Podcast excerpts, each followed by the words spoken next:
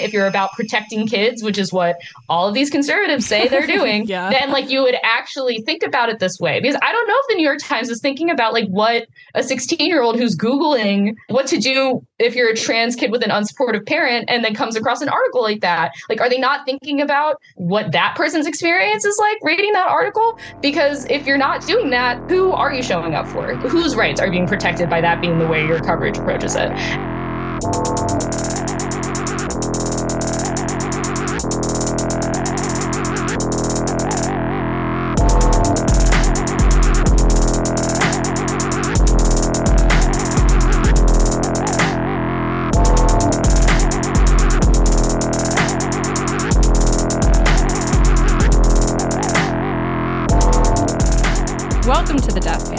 Support the show and get access to all of our weekly bonus episodes, become a patron at patreon.com slash deathpanelpod.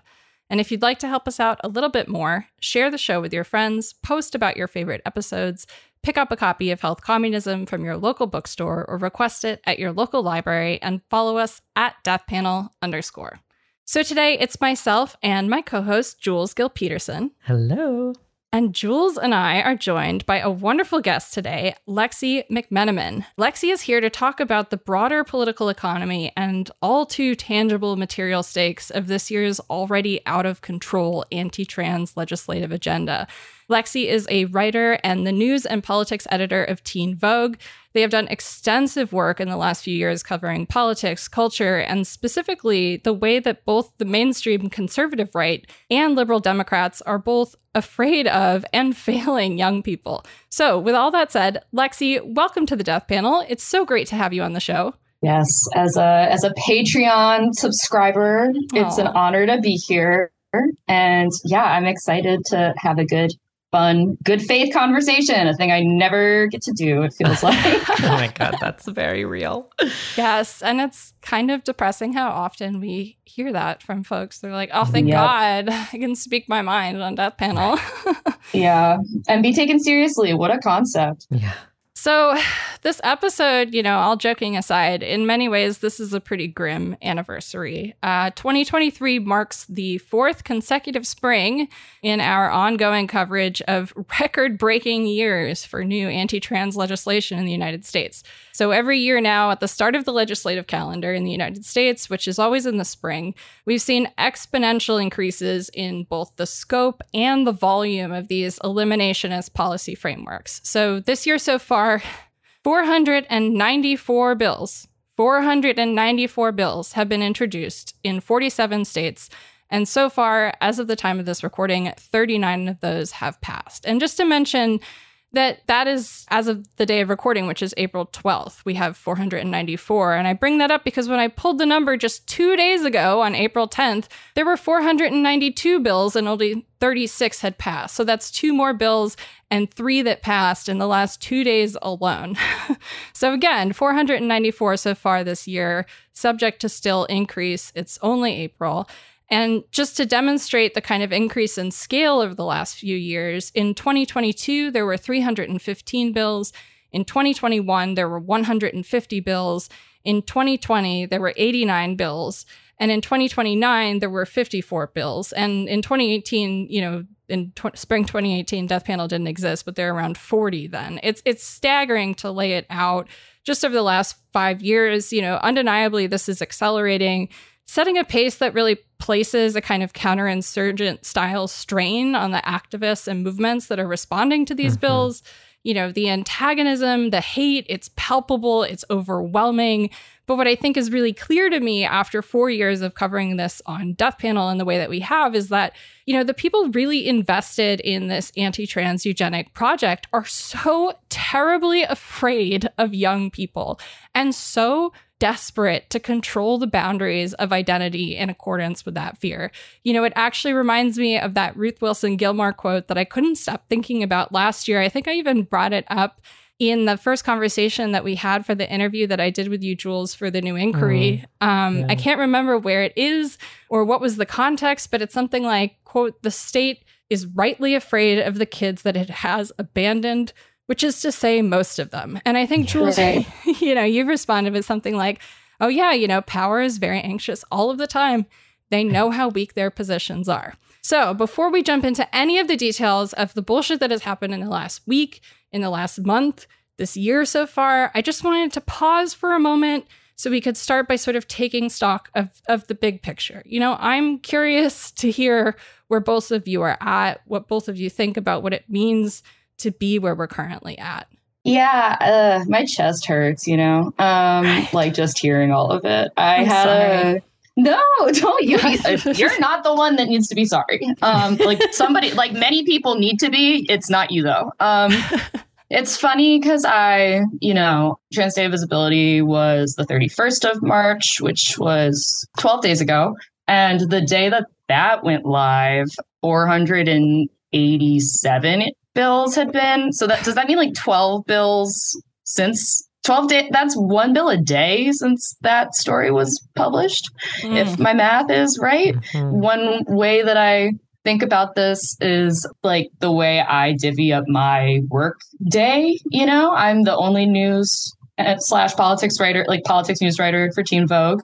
Um, and I try and write two to three stories a week. And so that means at least one of my stories this year, like every week, has to be about mm. transphobia by requirement of how this is all going. Obviously, I'm glad to be a trans person covering my community and the communities that are interlocked with mine. I'm really grateful for that. But at the same time, it feels like an, you know, it's an Ouroboros or however you pronounce it. Like I mm-hmm. cannot help but feel my own complicity in the fervor because I have no choice but to keep reporting on how horrible it all is. And mm-hmm. I think mm-hmm. how I mean, it, it just is like a unfortunate dynamic because obviously I'm you know, maybe it's not obvious. I'm I work at Teen Vogue, but I'm an adult. You know, I'm I'm in my 20s, but I I'm surrounded by young people. Whether that's my my sources, my siblings, their friends, you know, people in my community's kids. And Jules, I think you've spoken and written at length about the sort of political image the, the significance of the political image and like concept of the child right and how that has so much more to do with these political moves than the actual like material reality of being a young person and like how those two things are completely divorced from one another.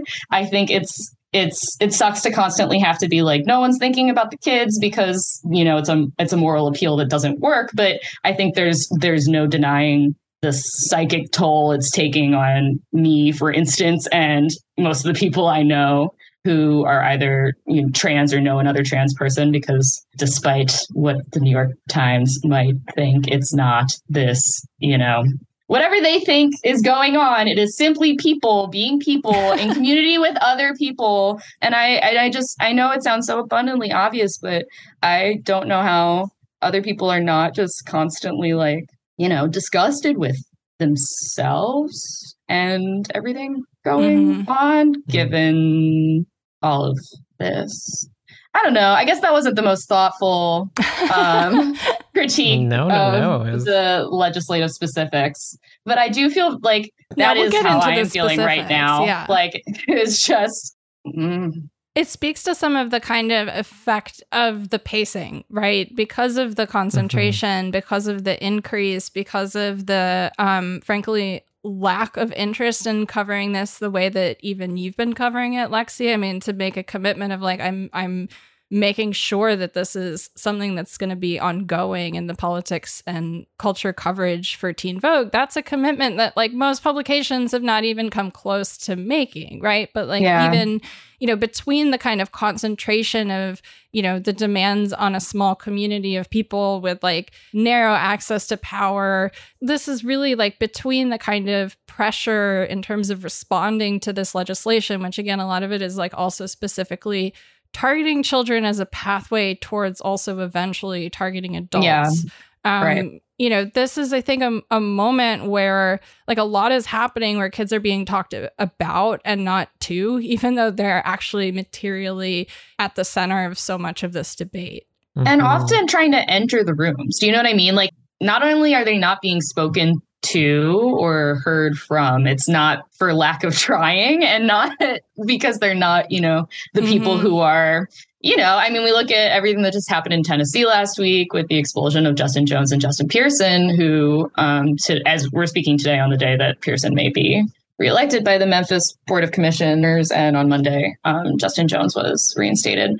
Regardless, point being that the people that were banging down the doors of the state house to get in were, you know, largely high schoolers and middle schoolers who walked out of school to go demand that the legislators who weeks prior to the Covenant shooting had stood up against Tennessee's drag ban, for instance, and Gen- Tennessee's like anti-trans healthcare bans, um, to get into the state house to have these conversations. So it's not mm-hmm. like like the the constant objectivity of children or like the objectification of children in mm-hmm. how the media talks about all of these legislative bills um, is like an intentional obfuscation. You know what I mean? Like it's a mm, it's yes. a misrepresentation of the terms of politics right now and who is actively attempting to become an actor on that field. And so I don't know, like to not report that would be, you know, not quote unquote doing the news, right? Like like I'd be lying True. to you if I didn't say mm-hmm. that. Like it, but lots of outlets I guess are doing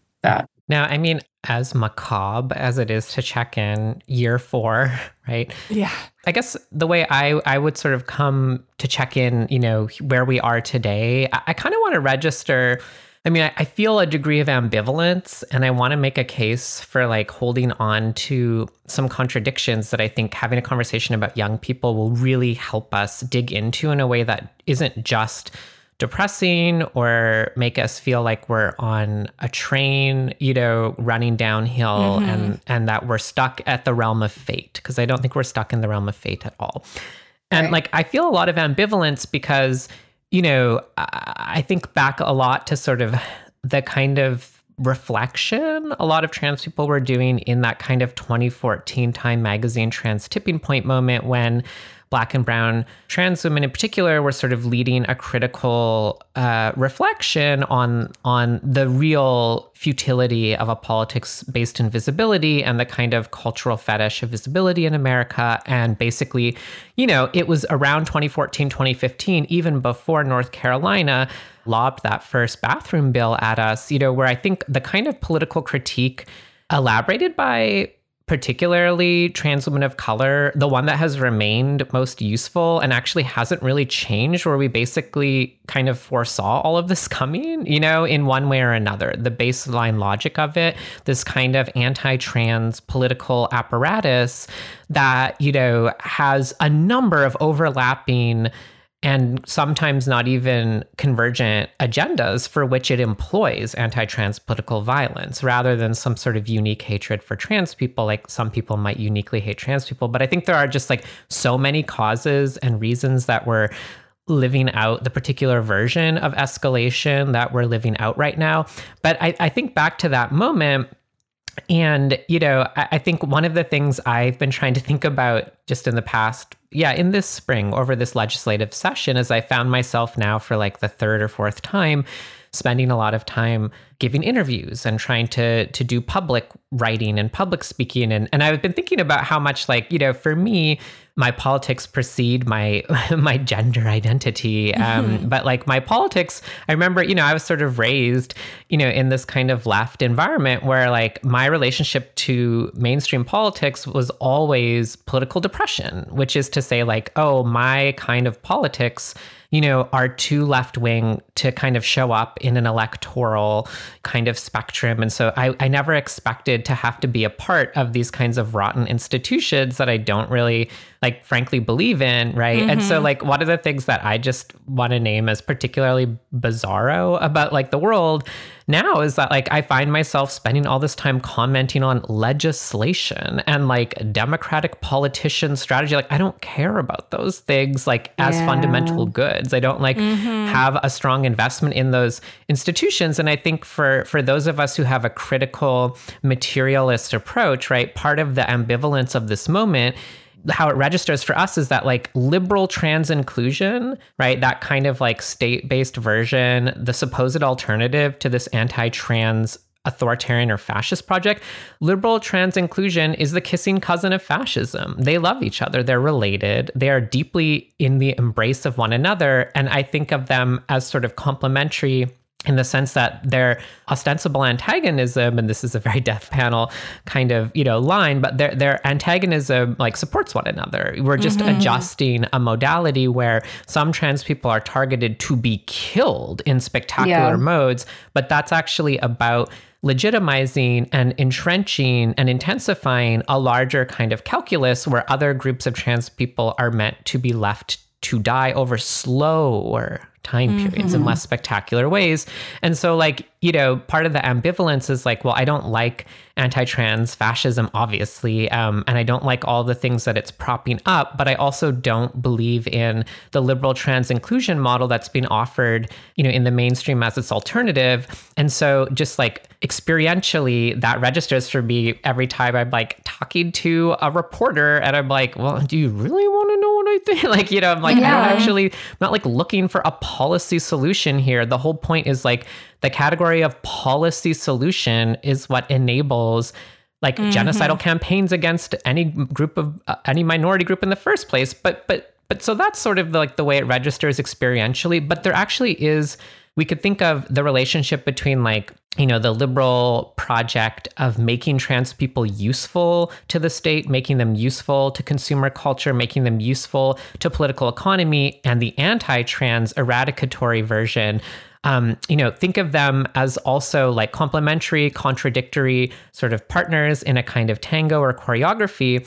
Um, but then I think that that helps us like sort of relieve ourselves of the burden of having to like somehow you know, find uh, a position or a kind a speaking position, a subject position, or an ethical position that somehow clarifies all of this and solves all of these problems, or we just have to find that one weird trick, right, where mm-hmm. we're gonna mm-hmm. solve all of these problems. And if we could just find the right, perfect rhetorical frame, we would win the debate, and I mean, everything would be fine. That, but that's home. that's literally like that's the mainstream position, right? Is like mm-hmm. you you got to argue with like Matt Walsh on Twitter because one day you'll prove him wrong or embarrass him. Oh my and it's God. like he's Life not is embarrassed. so short though. Life is so short. Life like it so may be so long, work. but it's so short, you know? Um yes. I mean I also have to reuse a joke that was in and of itself a reuse of a joke. Jules, I think in like an earlier episode of Death Panel, you had quoted a tweet, and God, I hope it was me because I'm always saying this. Uh, that thank God we don't live in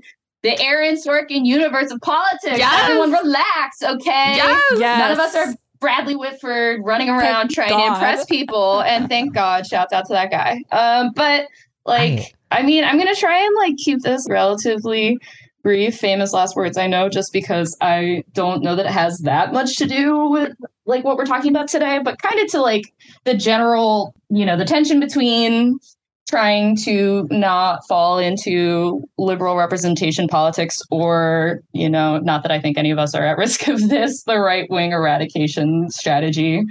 I'd like to firstly say that I am grateful to be one of multiple trans reporters who have staff jobs. I want to shout out James Factora and mm-hmm. Quispe Lopez mm-hmm. at them, who are two of my great friends, um, Orion Rummler at the 19th. Mm. Um, but it is a pretty short list. Like I feel yeah. like I know most yeah. of us, which is a little cringe. And then obviously you have freelancers like Katelyn Burns, etc.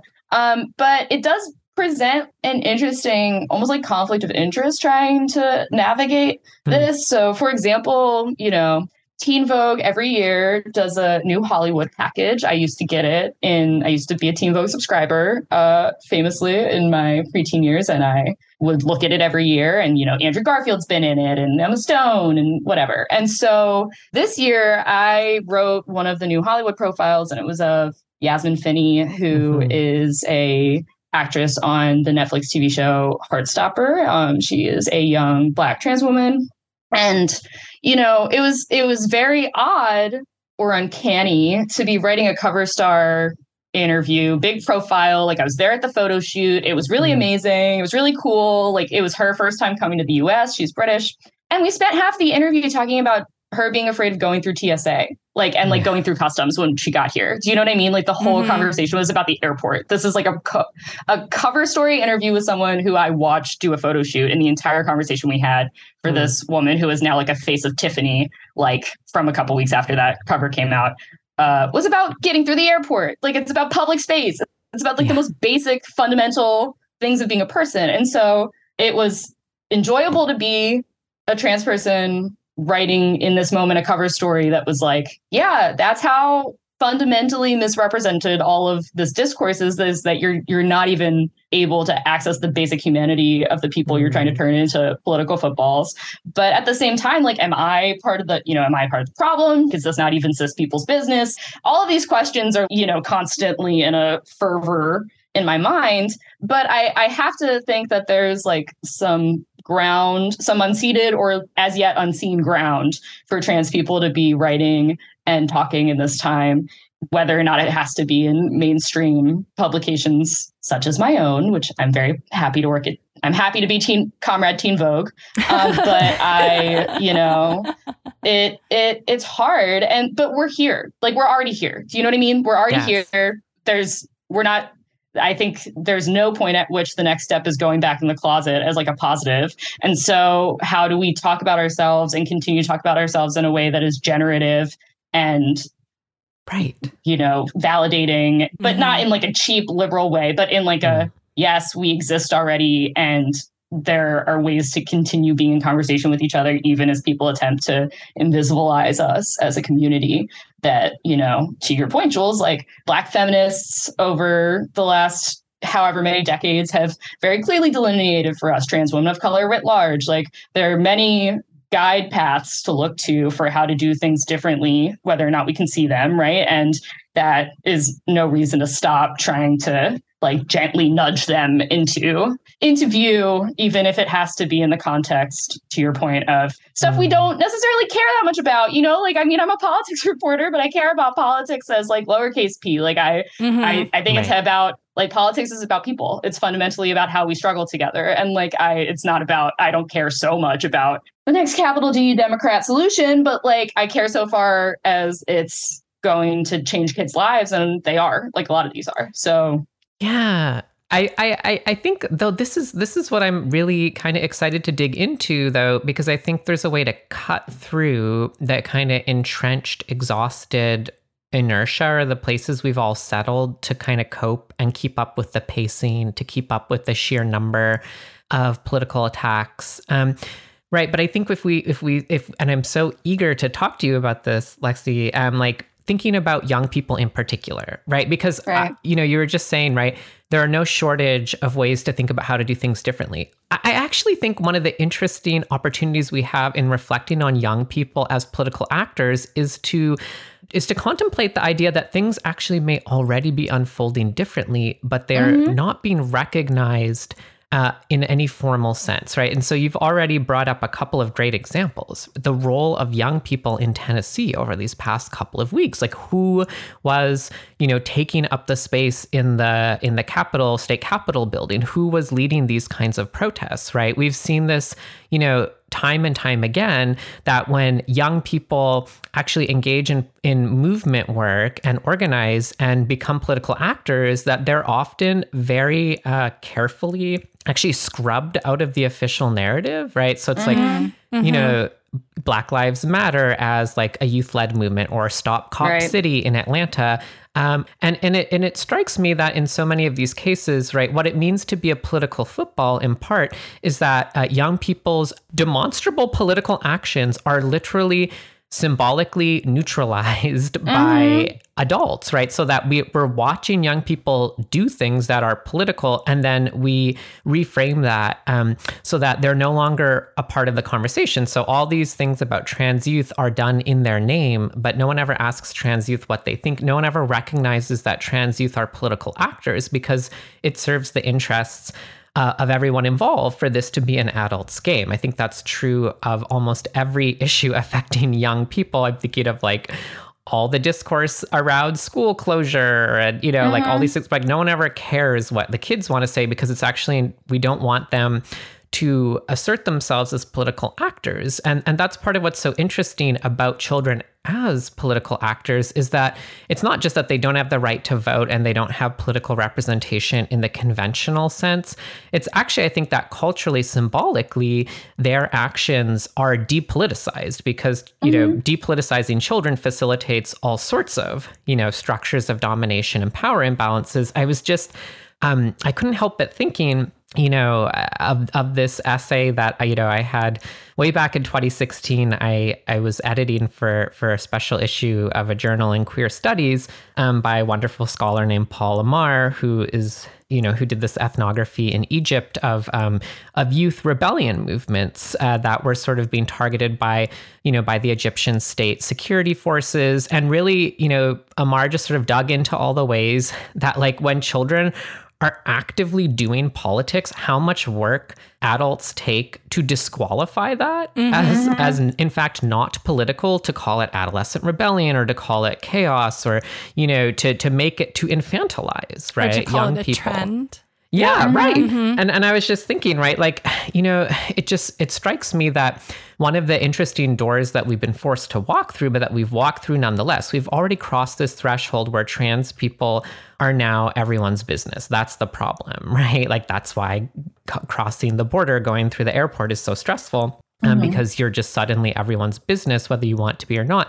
But okay, we've crossed that threshold. Here we are on the other side. You know, I'm not very partial to this kind of snarky, like the average median voter in the suburb doesn't like, you know, um, the sex obsessed, genital obsessed right wing crusade. So, you know, that that white woman suburban voter is going to save us, like she mm. supposedly did during the midterm I elections. I have no idea what these people that. are talking about. Be so for real right now. Like, literally, have you yeah. spoken to another person outdoors? Like, try going to Penn Station. There's Penn these Station. things here called trains. You can get on them next to a commuter and then just talk instead of being like, here, like sorry like it's actually like there are people i mm, you know what? I'm gonna just stop go back to what you were saying. No no no no but but this is exactly the the contrast right? It's like who cares about this fantasy median voter? Maybe it's true that as the mass public you know confronts the scale of what's going on right now they'll be put off by it. But i don't have much hope. Like why do we how, how why have we not restored the right to abortion yet? Like same question. But but but young people seem to be on the move and doing things, right? Mm-hmm. Like, you know, and some of that shows up in voting, but I think a lot of that shows up in organizing, shows up in attitude. And I think there is this kind of growing alarm that we're only getting the most oblique picture of when I see sort of thought pieces that are like Republicans are alarmed that they've lost Gen Z permanently and are in big trouble, you know. But I'm like, okay, that's the most like narrow version. Like what's actually going on and thinking of young people as political actors, including young trans people as political mm-hmm. actors, not just as passive victims, right? Like the story we get in the media is basically like these poor kids had these things done to them and now their parents have to decide if they're going to move to a new state. And i'm like oh i'm sorry. Do these kids are they just like dolls sitting inside a box in their bedroom? They have no thoughts or feelings. They don't make plans for their own lives. They're not participating in decision making. They're not mm-hmm. thinking about their own lives. They're not organizing. They don't talk to their Passive peers. objects. Yeah mm-hmm. like come on. So so i think there is a sort of interesting opportunity here to really think about yeah, if young people are such a disenfranchised class right now generationally, right? Like, and have the least patience because they see the writing on the wall about the crises in capitalism. They see the writing on the wall about the active destruction of democracy. They see the writing on the wall of rising authoritarianism and fascism. And they see the writing on the wall about the impacts of climate change. Then, like, yeah, maybe they're actually up to a lot of stuff. And it's the rest of the adult world that is anxiously burying our heads in the sand to our own immiseration. Like, I want to be in solidarity with that version of politics, the kind of politics that gets disqualified and infantilized as not counting in the first place. What's that story of trans youth going on right now? Because I think that there are many of those kinds of stories that you might encounter just from knowing people, but like people have been so afraid to learn anything from how pissed off young people are. And I'm like, hello, maybe there's really good reason to dive into that. So I don't know. That that's something that actually is I'm really genuinely excited like to contemplate. Bro. And I think that's an affordance of this otherwise really shitty moment we live in. I mean, first of all, I just really appreciate bringing up the role also of like returning to the the average voter as this yeah. constituency of like total moral it's it's the pinnacle, right? Like if the average middle class white woman doesn't approve of this, then like that is some sort of gold standard fucking bar of like. It's also a myth. Like there is no average middle class white women. Right, like it's, it's a lie of whiteness to even mm-hmm. like construct these. Ugh. Well, and then also it just reminds me, I have like the most vivid echoes of this part in Liat Ben Moshe's book, Decarcerating Disability, where she talks right. about during the moments when deinstitutionalization was happening for people with uh, labeled with intellectual or developmental disabilities or IDD. Um, the sort of last people who were freed from a lot of these large scale facilities, part of what was happening was they were building group homes in the community and sort of breaking up these big facilities into smaller facilities of, you know, maybe 10 to 12 people and one of the things that sort of was a problem is that, like, when deinstitutionalization first got going, they had this requirement where, like, these facilities would have to notify the community, like, hey, there are going to be some disabled people moving in and they're going to be your neighbors. And people responded by lighting these places on fire by bombing them. I mean, the stories in Liat's book are jaw dropping. Like lighting a, a group home with d- tens of people in it on fire in the middle of the night, and all those people are disabled because you don't want your fucking property value to go down and you think having disabled people visible in your neighborhood is going to affect the property values.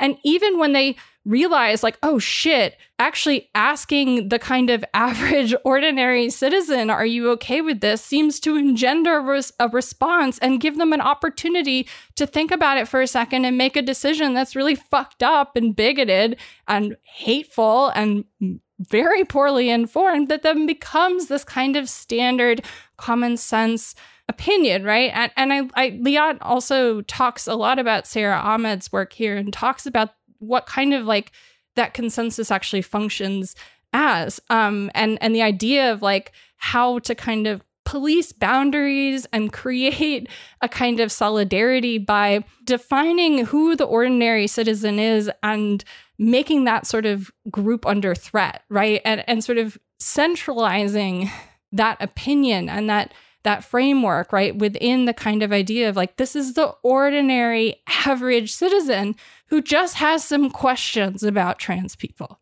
This is the ordinary average citizen who's just concerned that disabled people might ruin their property.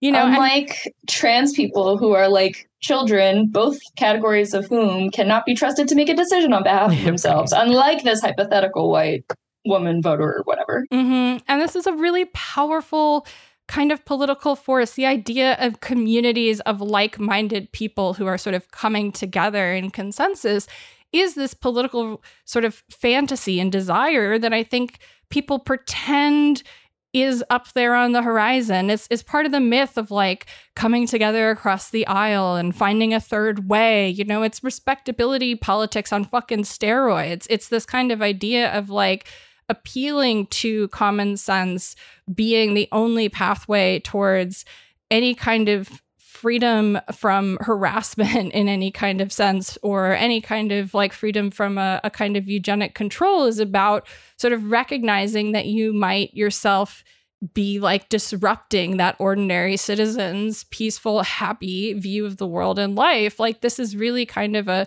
a powerful frame in in both making people feel like they exist outside a boundary of society and that society is not for them. And this happens mm-hmm. in so many ways, also in terms of how Medicaid works. I'm thinking of the work of right. Jamila Michener, you know, how Medicaid makes people feel quote unquote disenfranchised from the state, you know, and it's not that like we care that people feel enfranchised from the state. It's just a point to like the fact that these things have effects when they are out materially in the world. This you know, exponential avalanche of fucking anti-trans bills that like goes from 50 to fucking 500 in 5 years.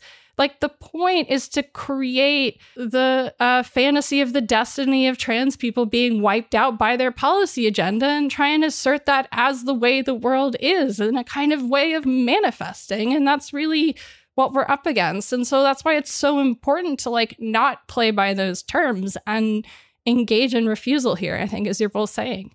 Mm. Sorry to rant. not a rant. No, was really apologize. excited to hear your thoughts, yes. and I felt like I had been mon- monopolizing or something. So oh my God, good to all. know where you're at. I well, you say that now, but I'm about to. So first slay, first it. slay of the episode. Um, yeah, I guess I kind of want to talk about like a, an example of the thing we're talking about, the rejection of action or statements being put forth politically by young people mm-hmm. as like even existing or like being worthy of coverage.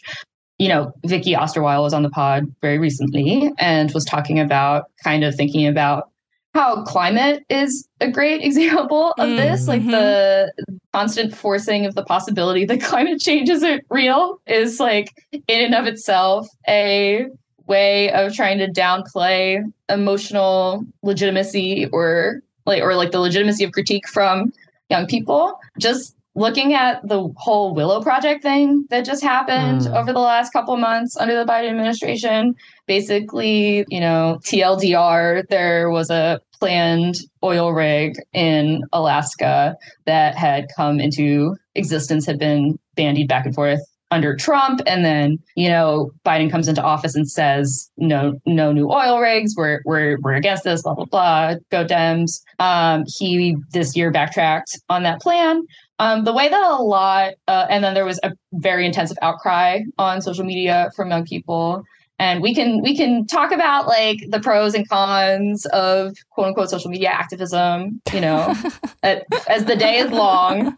Um, so i'm not trying to make any sort of point or conjecture about that in general. But what it was was you know literally millions looking at the numbers of young people going like wow am i haha organized it's it's it's mass scale organized abandonment and they may not have that term and they're not you know, reading Ruthie necessarily, but they know what it is and they're calling it that like on the same social media accounts they use to post their dogs. You know what I mean? Like this is part mm-hmm. of their day-to-day life is being forced to be like, wow, I am sensing my own existential death. And mm. instead of doing anything about that, they just proceeded with approving the plan. And I know that we, you know, the people that listen to this podcast are not surprised by that news, but I think the way that mainstream media covered it was very like ooh, social media style piece. Do you know what I mean? Like it was like mm-hmm. the kids are talking. Right. Here's what they're saying. They're stressed. TikTok algorithm. The end. Mm. And like not actually treating it as what it was was like a mass outcry from an entire generation about not wanting to burn to death. And that was treated by the Biden administration as part of their general rightward turn that they're going through right now, right? Which you can consider the Title IX policy mm-hmm. released last week as part Which of that. of course, about too. Yeah, totally. Um, but you know, like as part of this general rightward push, Biden has no problem completely shunting young people to the side. And I wouldn't say that there's a very strong popularity around electoralism amidst Gen Z, right? Like I think we can be very critical of a lot of data, but just among like the stuff that Teen Vogue has run, we've done our own polling. It doesn't really feel like people are that bought in on electoralism as a strategy, but with the very few who might have felt galvanized by a Biden win in 2020 after the Trump administration as their perhaps first presidency they could remember, right? Like it, it's it's making a very clear narrative that I don't feel like most outlets are reporting, where it's just like, hey, the fascism is here, Biden's also here, you know, marching alongside it, and people don't like it and deserve to also have like political rights of their own with which to stand in its way, whether that's through voting or otherwise. So, and they're already organizing towards those ends, right? Like there's no shortage of like young people doing, you know, there's a bunch of young people who are planning on interrupting the White House Correspondents' Dinner. Whether or not these mm-hmm. things are blowing up pipelines, though, shout out to the recently released movie How to Blow Up a Pipeline, um, which is also about Gen Z organizing. Yeah. You know, they're they're doing whatever they can come up with, and there's all sorts of stuff that you know they're doing that we're not reporting on, which is probably for the best because they probably deserve their privacy to figure out fine tuning mm-hmm. it and not to get intensely harassed online for trying to save their own lives, which is a pretty basic, you know, part of left politics, whether mm-hmm. or not mm. people are connecting all these dots or because I don't even I don't think the left is particularly engaged in treating young people no. as no. people with political agency whatsoever. I mean, people infantilize Teen Vogue constantly. I went I mean, anyway, that's like a little, you know, me being my job pilled. I just but regardless, yeah, the kids are mad, they're doing stuff and the whole infantilizing thing is incredibly tired. It is it's exhausting. Yeah, it is. And, but but it's so it's so helpful to to slow down and point this out, right? Like I'm just thinking of how many actual substantial political interventions actually rely on this kind of cover story of dismissing young people as the primary group impacted like i mm-hmm. you know yeah. in my mm-hmm. in my passing hobby of monitoring um, the lib podcast industrial context uh, industrial complex i have you know been sort of following how people are trying to narrate the proposed legislation in Congress that would, among other things, allow the US government to regulate or ban or force TikTok to be sold to an American company. Yeah. And it's just like this cover, you know, itself for like Patriot Act 2.0, you know, internet electric boogaloo or whatever. Um, mm-hmm. And and the way that that gets construed, right? Like I see these talking points come up where it's like, is it bad to do this? Because you know, the youth, they like the TikTok. They will not vote for the Democrats. and it's like, okay, that is literally like the most inane like explanation of what's at stake here and also yeah. so dismissive of young people and like as as as an adult who does not have TikTok cuz I my I am just too old for it, whatever that really means. Um, you know, I'm like, wow, this is like not helpful for someone like me who isn't even on this app and doesn't have firsthand experience. Like, this is terrible reporting. Mm-hmm. But I was also thinking about because I mean, Lexi, I really appreciate your coverage of this Biden admin proposed Title IX policy that, you know, was another instance where, like, I don't know who does messaging for this administration, but the rollout was so messy because it really clearly caught like it caught a bunch of trans people who are like very online and like have like arm's length relationships to the administration kind of caught them with their proverbial pants down in a way because at first yeah. they were like this proposal is horrible the language of betrayal was being thrown about and then like 2 days later I don't know who gave them new marching orders but they were like no I, actually I overreacted maybe it's okay and I was like oh my god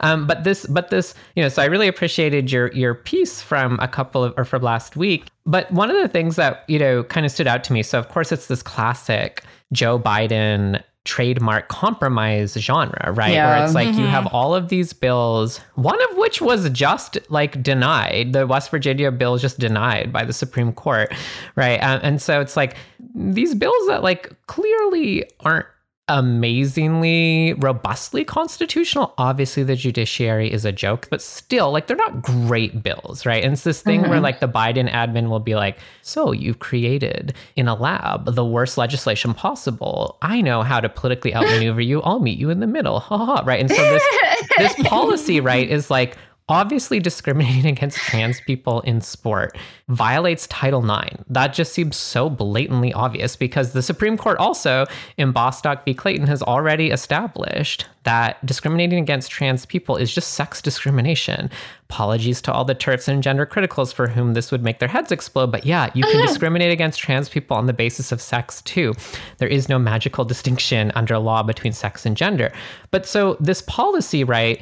On the one hand, right, it's very classic carrot stick. It's like, hey, you can't discriminate against trans people um, as a class, and you can't create laws that are just designed to harm trans people by excluding them from sport. But but you could ban trans some trans students if it was quote based on a set of sex related criteria unique to their community which like mm-hmm. what the actual fuck American Girl, like Kool Aid like... bullshit. what community? Oh, as we all know, this is like this like this is like the most absurd American thing that like I come from, you know, I'm originally from Canada. It's a country that's like very heterogeneous, but the way Americans do this hilarious, like use federalism as an alibi for just like naked minority rule and discrimination is always so funny. So I, I feel like the fantasy here is like, well, as we all know, sex in Idaho is not like sex in New York City. And we couldn't possibly have one law for sex everywhere in the country, right? It's just like, what are you even talking about? So there's like no need to make these distinctions. They have no reference to anything and it's completely mm-hmm. self contradictory But like one of the things that I really appreciated, you know, is the way that you were you covering this piece too, is that there's this talking point that goes around, and I understand where it came from tactically, but it's really bad, right? It's like, oh, you know, there are like almost no trans athletes at all in these yeah. states. So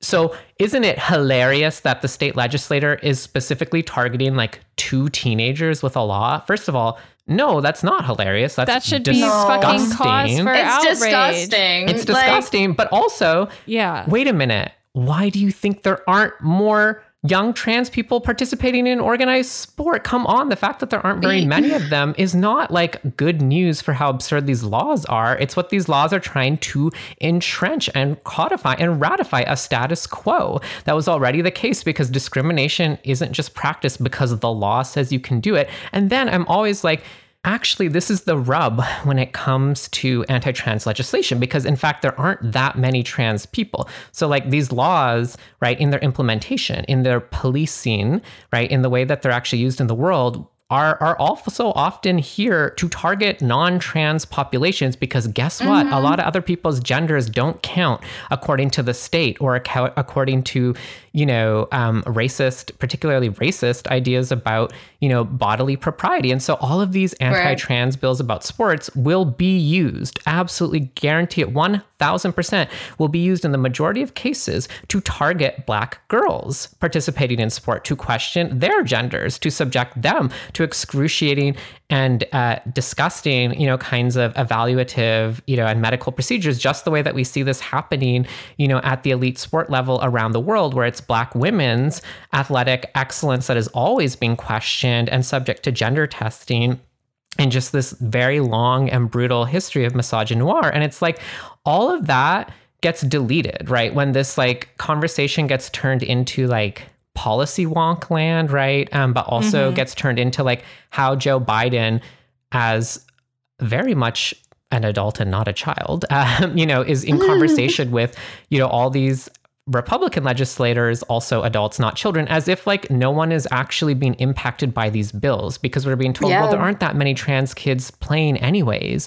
But also, like, we wouldn't even begin to talk about all the non trans girls, particularly the black girls who will be targeted by these bills. And so it's just this way, again, that the entire population of young people directly targeted by aggressive legislation are disappeared from the public narrative. And so it's like no one has even asked do we think young trans people care about these bills? Are any of them organizing about what do they do? What are how are they navigating these questions, right? How are they dealing with them? How are they imagining solidarity, you know, with like black girl athletes or other you know like it's just like all of these yeah. things get disappeared as if there's no one actually being impacted by the bills as if this is all just a bunch of rhetoric or politics that has no real world outcome and i think that that's key to understanding how the sort of liberal mm-hmm. you know opposition to anti-trans authoritarianism actually like entrenches its basic premise, which is that trans youth aren't really people worthy of serious consideration. And so we're completely cut off from all of the ways that they, you know, might be responding to or ready to outwit this nonsense. I think that's right. such a good point, Jules. And I think that like, you know, the the point of the Biden administration basically coming out and saying like you can't do a one size fits all categorical ban on transgender students in sports. But, you know, you would be permitted to draft up your own complex taxonomy of exactly who yeah. and how you want to include. Oh, you fucker perverts who love to, you know, nosy in people's lives, collect details and make assumptions about what kind of people people are based on those details. Why don't you go ahead and make your own systems for, you know, codifying and formalizing and reproducing these fucking biases you have, which you're trying to inscribe in policy here. And so, you know, he's basically like, go for it, guys fucking go for yeah. it. Make it harder for us. Make it harder. And and I think part of the reason why the Biden administration would find it a priority to do that and they fucking put out like a whole thing saying, "Oh, we've been working on this since inauguration." We've been working like, on this it's since so cringe. day one. So like, reassuring. Yeah, good work, y'all. guys. I, the the the thought in the back of my mind, this whole conversation, like or like this whole line of thinking has been like, they wonder why they get clowned so much, and it's because they're so unserious. Do you know what I mean? Like they just are mm. not like, what are you doing? Like everything is just like for real? Well, I think oh, what they're man. doing is they're like, you know what? Our society is under threat. Things are falling apart. Right. Democracy yes. is eroding. TikTok is making the teens depressed. Masks yeah. are causing long COVID, like whatever fucking bullshit is going through their head. And they're thinking the ordinary citizen feels under threat by trans people. And that's an opportunity to bring the ordinary citizens together. And the Democratic Party only cares about that median white you know, lady voter who's off, you know, as that ordinary citizen somewhere. And so they're like, ordinary citizens are are you know scared and we need to validate that you know we can't right. we can't support people you know under attack here without validating the people who have like transferred the attacks on trans life into like a opportunity for them to fundamentally wrestle with and weigh in on something that is none of their fucking business which seems to be like every sort of uh, quote unquote ordinary citizen feels that it is their purview and right to kind of weigh in on whether or not they think trans people should be allowed to exist and under what circumstances and who counts, you know, like that kind mm. of hmm. deferential authority combined with the kind of frame of both, you know, toxic kind of um this kind of toxic perfect infantilism where you're both hmm. saying that like children are our future and need to be protected and are these like you know perfect vessels. And also you know they have no real legitimacy. Their actions are not you know the same as adult political actions. Is kind of erasure we've been talking about that that in and of itself i think is part of also taking uh, the idea of like the political values of young people and also kind of saying that those are things that are also outside of and threatening the ordinary citizen and that the Biden mm. administration needs to react to the fact that like left political values and the values of young people, which are completely different with their mm-hmm. priorities and values, that those are a threat to the American way of life and that they need to like reflect that and acknowledge that in their actions because that's more important than, you know, the fucking shit that you, like they're being called out for, which is what's destroying like the very earth that they're standing on. It's it's infuriating, but I do think that they see there being this need to like validate that ordinary citizen that they think is so afraid and has so many questions about trans people. Right. Yeah. I mean, yeah. I, I might even go even further there, right? And say that I think this is you know, it's reminding me of some bedrock, uh, really useful points from from the field of critical childhood studies that I've had the privilege to work in, you know, in my mm-hmm. in my mm-hmm. day job as a professor, where you know the infantilization of young people and indeed their political disenfranchisement under the law, but also economically, actually has a lot of purposes, and one of them is to rationalize and prop up the infantilization of entire populations and reiterate a kind of logic of political superintendence, where someone's role is to lord over and govern others, which is kind of mm-hmm. the quintessential settler form of politics, right? And so historically, treating groups of people like children right, has been really effective as an alibi for some of the worst forms of particularly racial domination in the United States. It's the very logic right. by which settler colonialism stole, dispossessed uh, indigenous lands and, and, political structures, broke treaties, produced, you know, the whole legal infrastructure that actually exists now at this point, where, you know, mm-hmm. in the mm-hmm. late 19th century, the Supreme Court you know, declares that indigenous people are not citizens, even though they reside in the territory where the Constitution supposedly, you know, prevails because they are internal dependent nations. They are like the children of the United States, and therefore the United States is able to uh, possess and govern them like children. It was also the primary, one of the primary alibis of the regime of chattel slavery that treated enslaved Black people as uh, inferior as types of children, right? It has been used to, uh, you know, deprive so many different kinds of uh, of disabled people, you know, from any basic exercise of legal uh, or literal autonomy and self determination. Um, mm-hmm. But but that superintendent's point too is the flip side, is that you know someone gets to enjoy the immense power and privilege of being in charge, of being the mm-hmm. superintendent, mm-hmm. of being the principal of everybody else. And it has so often been in the kind of sentimental political culture of the United States, white women who are given this kind of charge, who are precisely idealized as sort of quasi mothers, right? For delinquent mm-hmm. or racialized or criminalized populations. And so this is actually why I think it's so important for you know for this political consensus right? For trans youth to be disqualified or for young people in general to be disqualified as irrelevant because that median fantasy voter that white woman right? This is how we get into this bizarre situation where the random white lady in the suburbs she is the main character of America, right? And it's her mm-hmm. job to and decide. And Jesse Singal is her voice. And her, yeah, right, yeah. Like she's the one in charge of trans kids' lives. Trans people's lives are apparently her responsibility. But but we have to walk it back and understand how we got into that situation, right? And nothing would antagonize that more. That like presumption that it's her you know, up to her to decide what we're going to do. She's the one who's going to create these local sex, you know, local sex criteria. I think under this Title IX, right? We're imagining her being like, well, in my experience as a white woman who thinks, you know, who who who has unmediated access to children's genitals, you know, I actually think this and not that, right?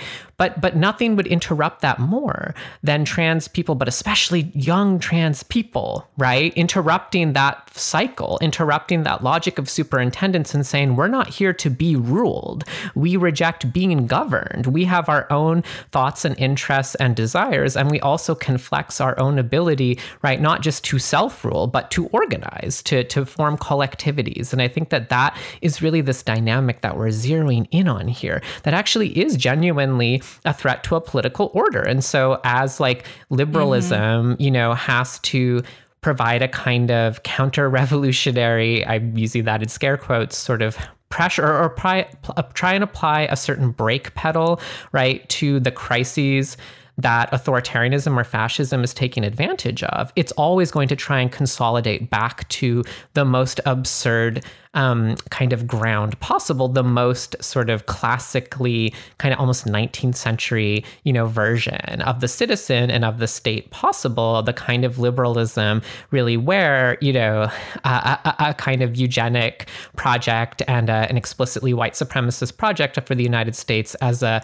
as an empire and as a settler colony sort of laid mm. out the rudiments of so many structures that we're still dealing with to this day. So I think this is not incidental. I think this is like yeah all, so yeah. important and that's why like yeah the arrival the the loud denunciation of this bullshit by young people through their political speech through their political action is really important it's not just because they're being disenfranchised i think it's because young people have a really unique purview to throw a wrench in this hegemonic system. So I wanted to get back to that because I have a story that will be published by the time this interview is live, uh, coming on Title IX.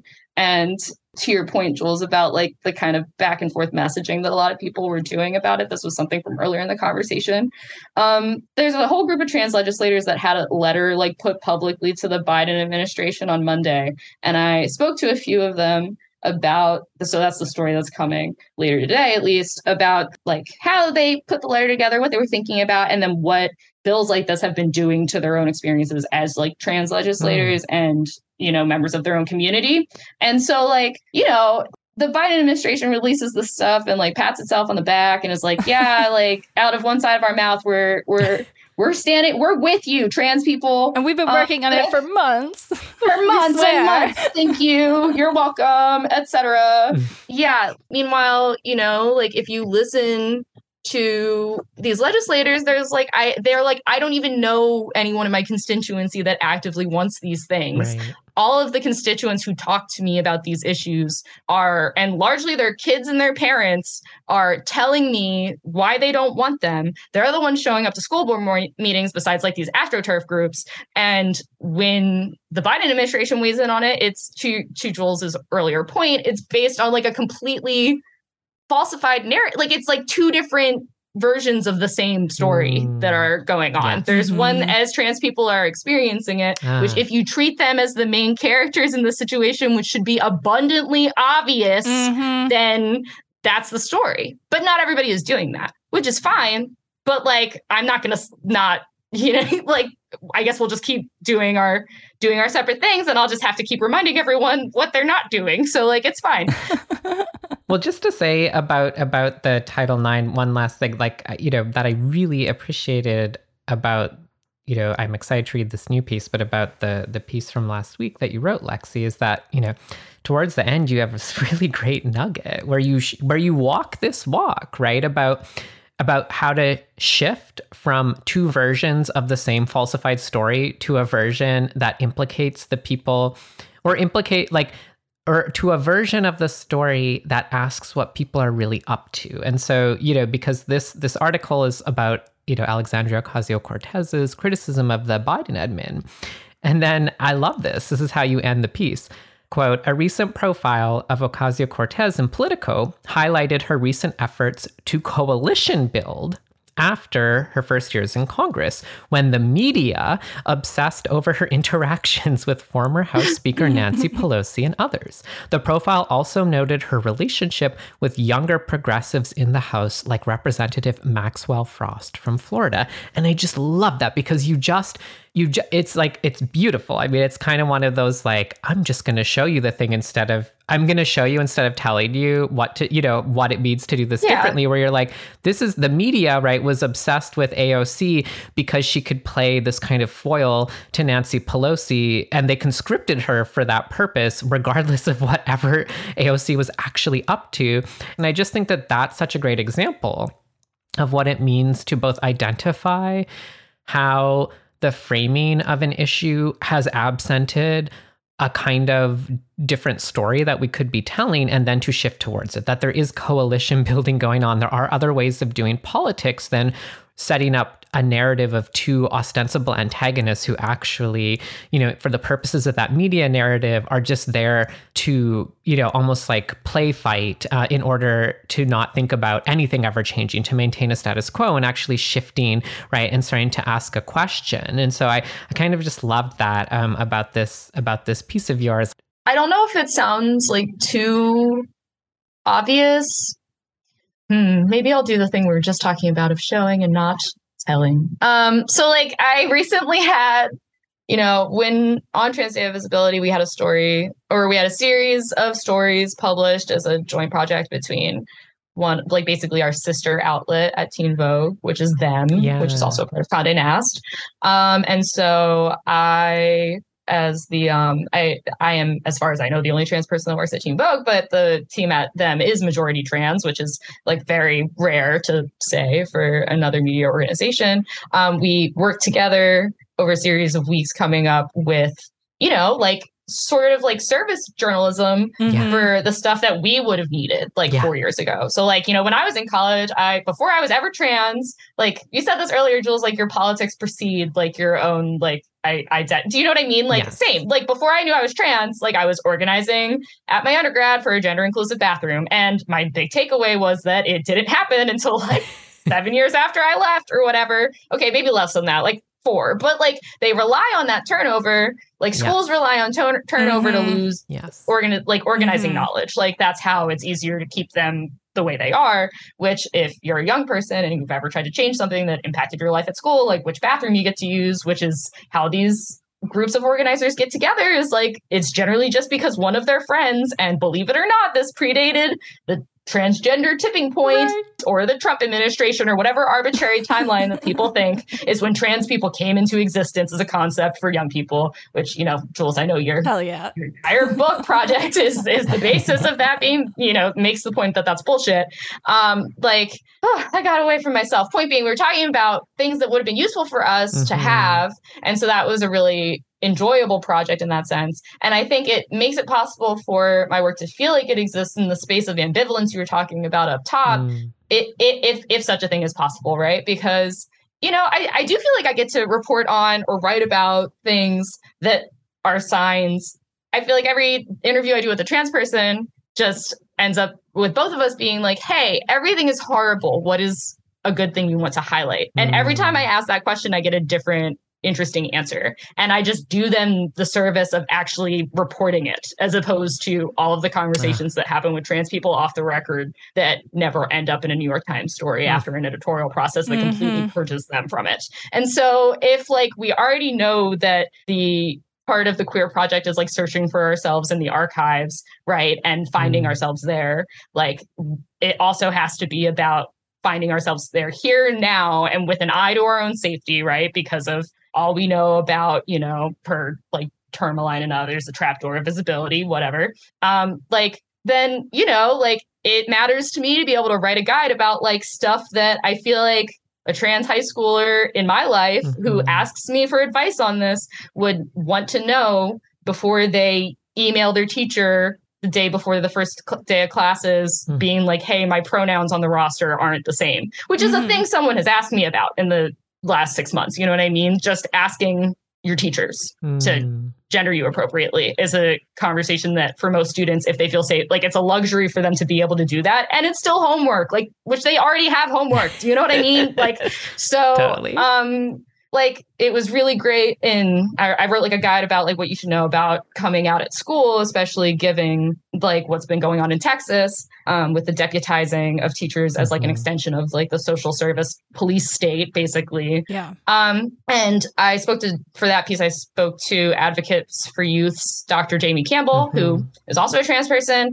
um, which i only say because a lot of journalists will not clarify whether or not their primary sources are all cis or not, mm-hmm. or like we'll do that, or we'll only source cis people and be totally fine with that, mm-hmm. or only run stories by cis people and be totally fine with that. Yep. And I like maybe I sound silly just articulating this no. all out loud, but I don't know if cis people realize that. Like I don't think, and if you're a journalist I right don't think they do. And it's good. It's yeah, to say because it it's being left out. Yeah. Right. It's like the same kind of like, you know, in 2020, people acted like they had no idea that white supremacy was a problem in newsrooms. And although it was absolutely like incredulous to watch all of these people say this who had like gotten so many levels of degrees and yet could not say race matters.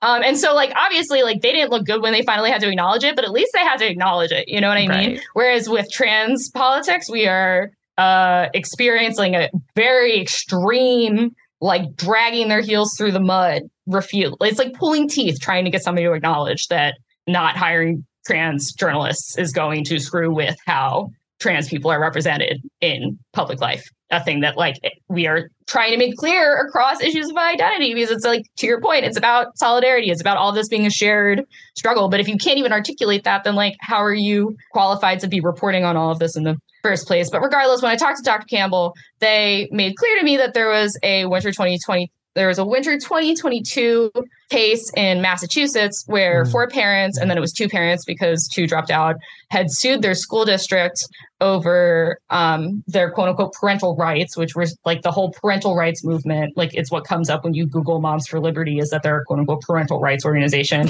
as a whole like ideological cudgel going on. Um, but using that as the basis for having their children talk to about pronouns by their teacher mm-hmm. um, and like about gender presentation um, and in that case the federal judge dismissed the parents case which is not to say like they were very clear to say like it's not that that means the federal judge loves trans kids but it does mean that there are like this is not cut and dry. This is contested ground, and you have to report on it that way because if you don't, it makes people feel, you know, as defeated as they as you know transphobes want us to feel mm. and you know the broader political conservative project wants people to feel right? No i'm so glad you brought that up lexi because to me that's the other side of this conversation right? We've been talking about how much children's political organizing activity and imaginations are disqualified or rendered informal and thus kind of subtracted from public conversation. But we can't just romanticize, right? That like that children or young people, you know, simply because they have to live outside of those sort of symbolic boundaries that everything is fine and they'll just figure it out. Actually, we have to attend to as adults, right?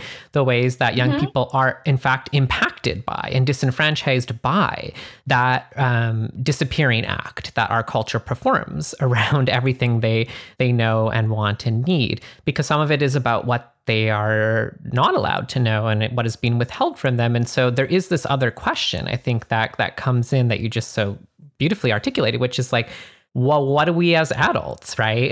Particularly as queer and trans adults, but just like as adults that have, you know, years of experience dealing with things, went through similar things. I mean, we have often this this refrain of like, well, what did I need at that age, right? And how can I sort of try and break a cycle by thinking about how to furnish or provide or build solidarity with young people, right?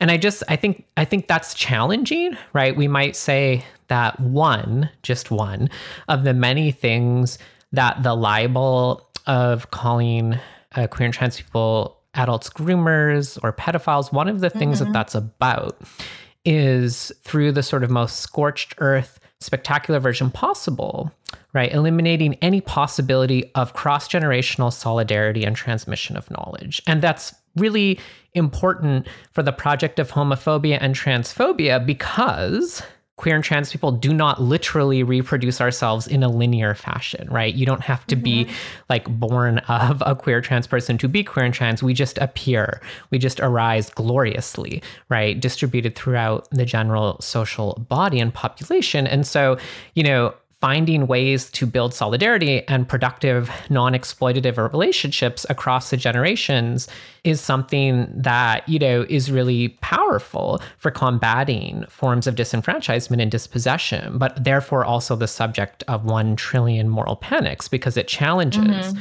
A kind of heteronormative order of descent, which is also, you know, a way that power is reproduced generation to generation, right? So it occurs to me, right, I just can't resist the chance to dunk on parents' rights. I mean, because parents' yes, rights please. to me, there's actually a good reason to run the the sentence out, the grammar out, the same way as states' rights in that famous line. States' mm-hmm. rights to do what? Right? That's the famous line around the kind of white supremacist revisionism around the Civil War. Yes, it was a war about the states' rights to uh, you know, forcibly enslave an entire population based on race, right? So it's not just this kind of right as a sort of affirmative in a vacuum right. It's a it's a form of freedom to dominate another population. Parental rights is actually a formulation that comes out of you know, a legal a legal doctrine that emerges in the aftermath of the Civil War, you know, because mm-hmm. part of what happened in the US constitutional order, sorry to be such a nerd for a second, but like you know, it. the abolition of slavery introduced a number of legal problems into the US system, right? One of which was that, you know, the notion of freedom as articulated in the Constitution was directly materially and conceptually dependent upon right? The de- the forcible dehumanization of an entire population into property, right? Into a thing. And so after the Civil War, one of the questions on the minds of everyone after the white supremacist backlash and destruction of the project of reconstruction is, well, now how how are the freedoms of property owning white people going to be secured against whom, right? Uh, based on whose dispossession? And of course, one of the answers will continue to be the dispossession of you know of of freed black men and of African Americans more broadly, which is why we start to see the creation of a modern police and incarceration state. Um, it's also mm-hmm. through indigenous dispossession and the expansion of settler colonialism. But actually, one of the other arenas is the invention of the child as a strange legal category mm-hmm. and the mm-hmm. child as a kind of form of quasi property. So you know when we talk about parents' rights, which come out of this constitutional tradition, it's parents' rights to dominate their children, to treat their yeah. children as quasi property right so so parent rights are are very explicit about this it's my right to do whatever i want to my child and the state cannot interfere in my enjoyment of my domination over my child, right? So there's a very clear articulation of a relationship across generations, a relationship of domination and of reproduction, forcing young people to reproduce whatever is projected onto them by their parents or legal guardians. And so I think what's so important about asking how we, as adults who object to that violent, subjectifying project, um, but who also want to to think about how to be in solidarity with young people, it's genuinely hard because that's the model yeah. we have. It's at best a civic pedagogical model that says children are innocent, unknowing, and helpless. And so we have to guide them in their best interests, which they don't know, right? That's the, the sort of most annoying version of it. But then genuinely learning how to operate differently is challenging, in part because there are all these structures where young people are having to deal with situations at school or at home or, you know, in their day to day life. And it's like, yeah, how do I show up for and support them? How do we provide, you know, useful, critical, well researched information in an accessible format, right? Like, how do mm-hmm. we deal with this in an era of don't say gay laws, right? How do we talk about, well, children's constitutional rights at school are incredibly narrow, but there are some, right? And, and I love that you you said Lexi, like this is contested, right? So so let's get mm-hmm. in and contest. And what's a relationship of solidarity that amplifies sort of what young people are up to, defending their own interests, but also how can we ally with them and provide more support for them than than maybe we had when we were in the similar position, right? I mean, I think these are really important questions, and I and I I think that that's like I think that's like the nitty gritty of it for me because you know I, I can't even recall now how many years I've been out there being like, we don't listen to trans kids. We don't even know how to hear a single thing they say. Like adults are terrible, right? Um, but by the same token, I've never meant to say like, our job is just to like leave kids alone or something or be like okay go handle yeah. your own shit right like just just take care of yourself right um, we're not trying to adultify young people we're trying to learn like a mode of solidarity across a social difference and across a threshold of autonomy and across a threshold of uh, formal agency, right? And we're trying to think about how a relationship of solidarity can increase the agency and empowerment of a disenfranchised population, right? And I think that that's a really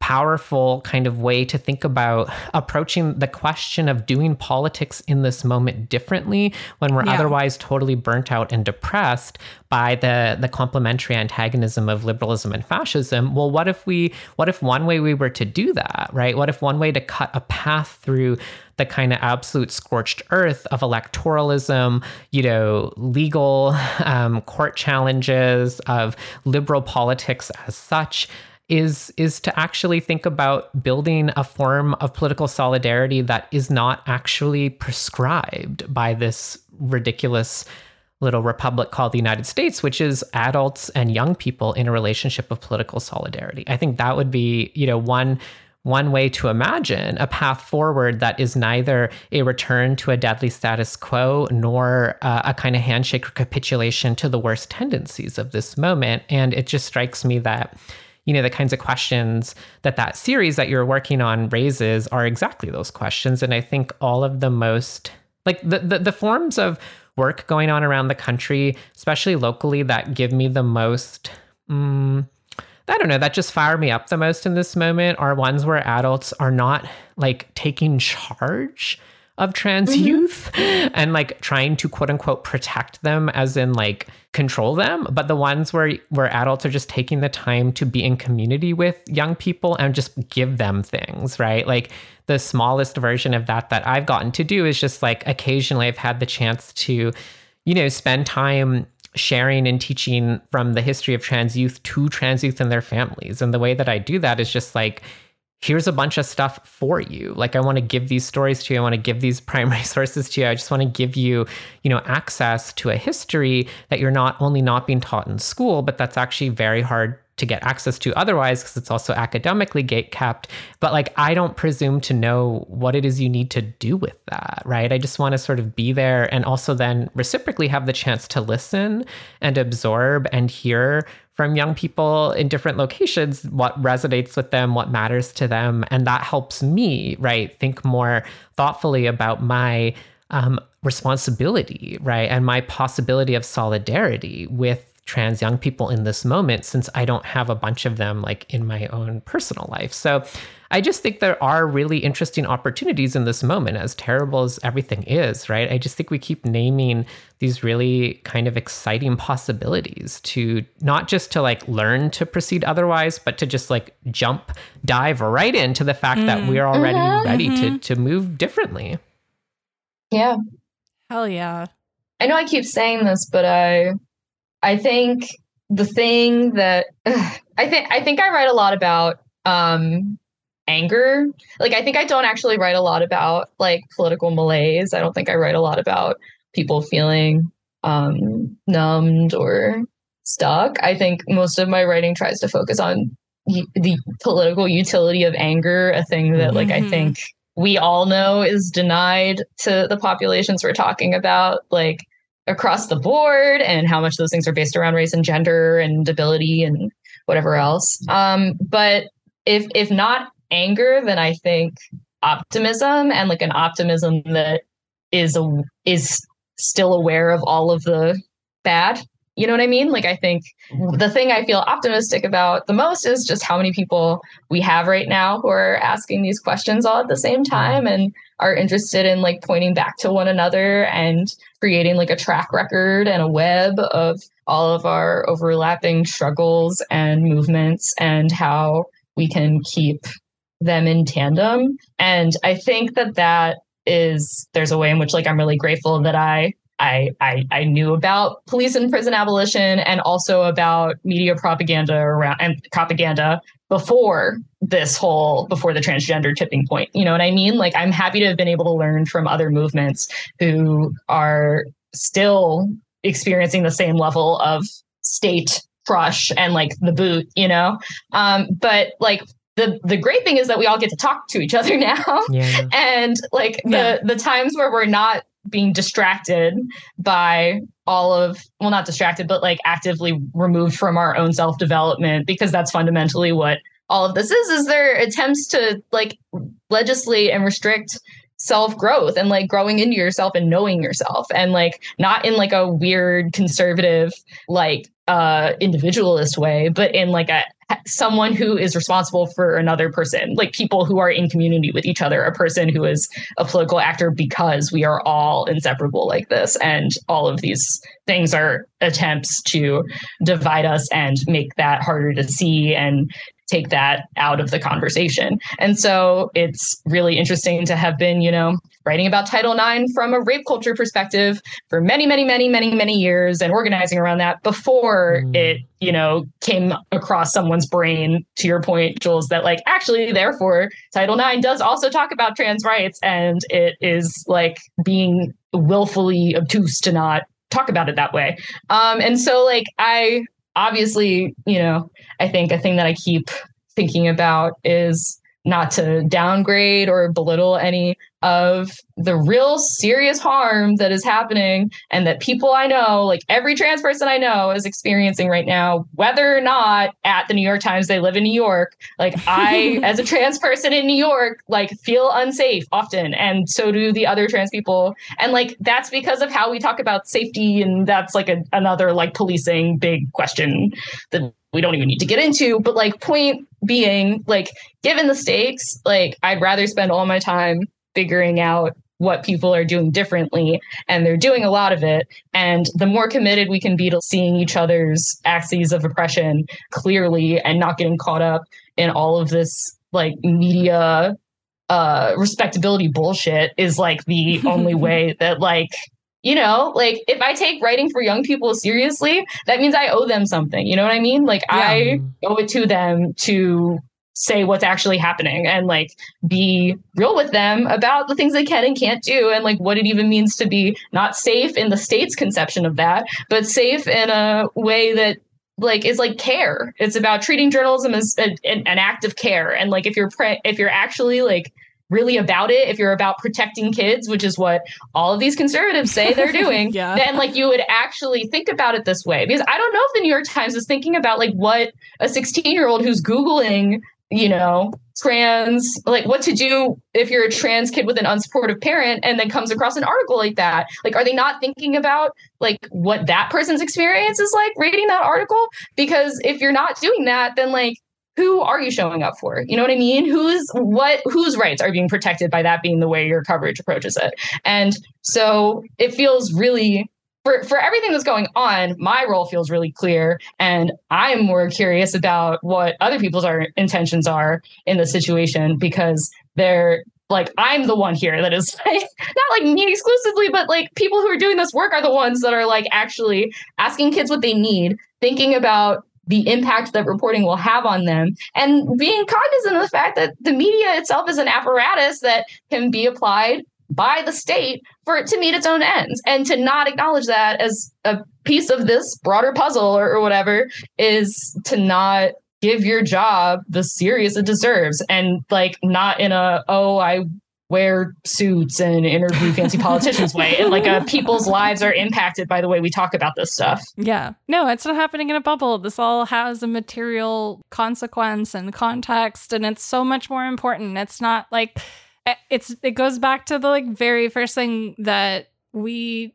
talked about which is just that we're sort of working in this moment where part of the game is to drum up this biological destiny and create, mm-hmm. you know, this kind of vibe that becomes a kind of self fulfilling prophecy. And that's just fucking PR. But that's how we treat a lot of politics. And we also like to pretend that we can't do shit until we know what the right answer is. And that's also bullshit. Yep. And it takes mm-hmm. so much knowledge production and social reproductive work that has to push the boundaries of what even social reproduction is. When we even think about this as like a Marxist concept, it's primarily located also within the structure of the family, right? Like this is why it's mm-hmm. it's so important to be sort of making these connections, iterating things, having these conversations, really talking through all of the kind of context, the the broader points, but the point of any of this fucking shit is and what it means for these bills to exist, like is not about whether they pass or not. It's not about how many people they affect. This is how the state makes itself. Like the state is not just like a thing and has to construct mm-hmm. itself through its actions. And these mm-hmm. are the ways that we can use political economy to see that, you know, these institutions of the state, which construct the state, they're not neutral, right? They're embedded with values yep. and priorities. And you can pretend all you want that there's some sort of like neutrality available just out of frame, laughing with their friends, like whatever the fuck. But like that's a losing game and I'm not interested in like continuing to fucking play around like in that way. And so I, I really appreciate this has just been such a fun wonderful conversation, which is ironic to say because it's such a yeah. fucking aggravating. Yeah, but if we didn't have fun, yeah, then exactly. Yeah, exactly. But there there is an important takeaway in that, right? That that things might be dire, but we're not dire right? There's nothing dire about the mm-hmm. people in our lives and the the relationships and solidarities that we all enjoy and are going to grow and make stronger through all of this. You know, sure, because we have to, but that doesn't mean that we don't get more out of it than we put in. And and I think that that will always be the thing that makes me feel buoyed and reassured and excited and and maybe hopeful. I don't know. I never say I'm hopeful on death. so putting that under erasure, but you never know. Never say never.